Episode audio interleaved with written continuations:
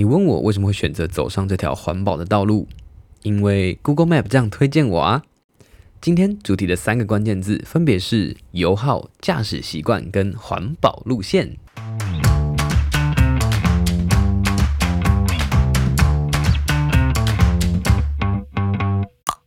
欢迎收听一口多多绿，我是花田，这是一个和你分享环境永续的节目。每一次用三个关键字带你认识在生活里有趣的环保小故事，让我们为环境开喝，Cheers！你知道台湾平均每一千个人拥有几台的汽车吗？给你三秒钟的时间猜猜看，三、二、一，答案是三百三十三辆。也就是说，平均每三个人里面就会有一个人拥有一辆汽车。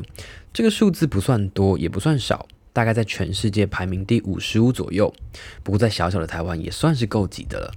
如果你有买车的经验，和我一样没有也没有关系，我们可以一起做个梦，想象一下，在购买之前，通常都会考虑，比如说它的品牌、颜色、车的空间大小、它的价格、排气量等等。但不知道你会不会在意这台车的油耗呢？今天的第一个关键字就是它油耗。在台湾，一台车的油耗通常会是一个代表距离，那精确到小数点后两位的数字。比如说，Toyota Altis 的油耗是十九点五六，那就代表这台车用一公升的油可以跑十九点五六公里的距离。这也是可以拿来评估不同车之间燃油效率以及环保与否的依据。影响油耗的因素有非常多，就算是同一台车，也会在不同的情况下有高有低。那除了车子先天的性能差异以外，其实有不少是跟我们今天的第二个关键字驾驶习惯有关。举几个例子来帮助大家在未来开车的时候，可以透过这些方法，可以更省钱、更环保，一台车陪你走遍天涯海角。第一个习惯，让我们来一场说走就走的旅行。有些人习惯在启动之后会先怠速暖暖车，觉得车子跟人一样，运动前要先暖身，跑起来才会比较顺。但根据实测，暖车五分钟大概会消耗一百六十毫升左右的燃料，除非是阿祖级的老车，不然现在的车辆设计基本上已经不需要等到引擎温度提升就能够行驶。所以启动之后马上出发，不但省时间，也可以减少燃料的浪费。第二个习惯，冲动是魔鬼。很多人上了车就换了个脾气，这样子在车子里面，外面的人听不到，就变得很冲动、很嚣张。但根据统计，在市区行驶的时候，温和驾驶并且依照速线行驶的，比起那些弹射起步或者是急刹急停的冲动驾驶人，车辆大概可以减少五 percent 的油料消耗。所以，为了行车安全以及环保的考量，下次在路上试着当一个心平气和的驾驶人。第三个习惯，保持软硬适中的最佳状态。一台车的轮胎也是影响车子油耗的关键因素之一。维持在原厂建议的胎压，大概可以减少百分之三的油料消耗量。但应该很少人会每一次开车上路之前都先测过胎压了。那除非是在车子里面装有胎压的侦测器。不过，其实只要平常做好定期的保养，让车辆保持在正确的胎压，这样不只可以确保行车的安全，轮胎的磨损也会比较小。第四个习惯，好天气好省油。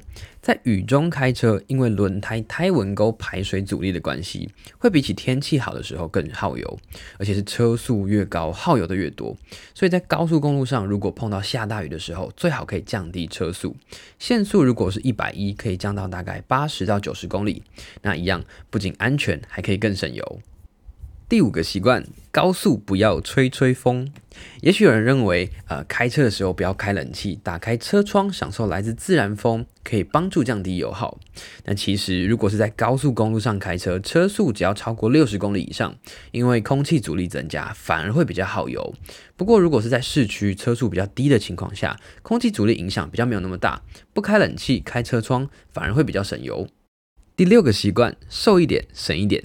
减少车上不必要的负重，特别是后车厢，常常是大家眼不见为净的地方。很多人会把，比如说运动设备啊、洗车工具啊、私房啊、呃，没有没有私房钱，把这些通常开车出去都不会用到的东西放在车上。车上的负载每增加一百公斤，油料的使用就会增加百分之三。所以没事，请把你的爱车里面杂七杂八的东西给清一清，私房钱该藏的还是要藏好。第七个习惯也是今天的最后一个关键字：环保路线。预先做好路线的规划，不要老是迷路找路又不愿意问人。你知道你开车在那边每多绕十分钟就会多消耗百分之十四的油耗量吗？当然，现在大部分人手机里面的导航 Google Map 已经是出门的基本配备，所以记得善用科技的辅助也是省油的方法之一。当然，这个环保路线没有这么简单。你知道，当你搜寻了一个地点，按下导航之后，Google Map 在这么多条通罗马的路线选项里面是怎么样选择，然后推荐给你的吗？现在的 Google Map 假设的是大家都希望能够越快到达目的地越好，所以它会选择时间最短的路线推荐给你。身为全世界前十大的企业之一，Google 也已经吹起了对抗气候变迁的号角。于是呢，他们就把脑筋动到这个拥有超过十亿用户的 Google Map 上面。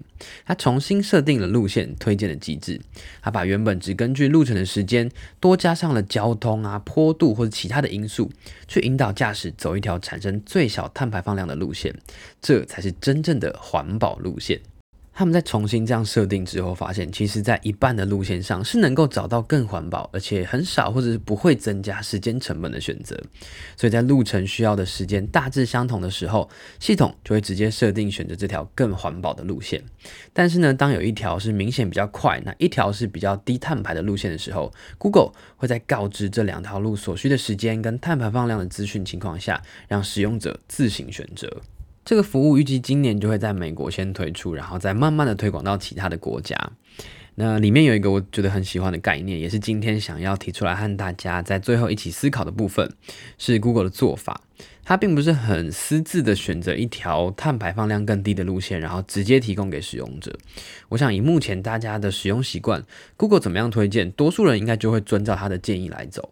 那这样的方式其实可以更快速的达到他们想要减少碳排放的目的，但是他们选择了透明的揭露，把这个决定权交还给使用者，让大家在知道资讯的情况之下，做出符合自己价值观以及需求的选择。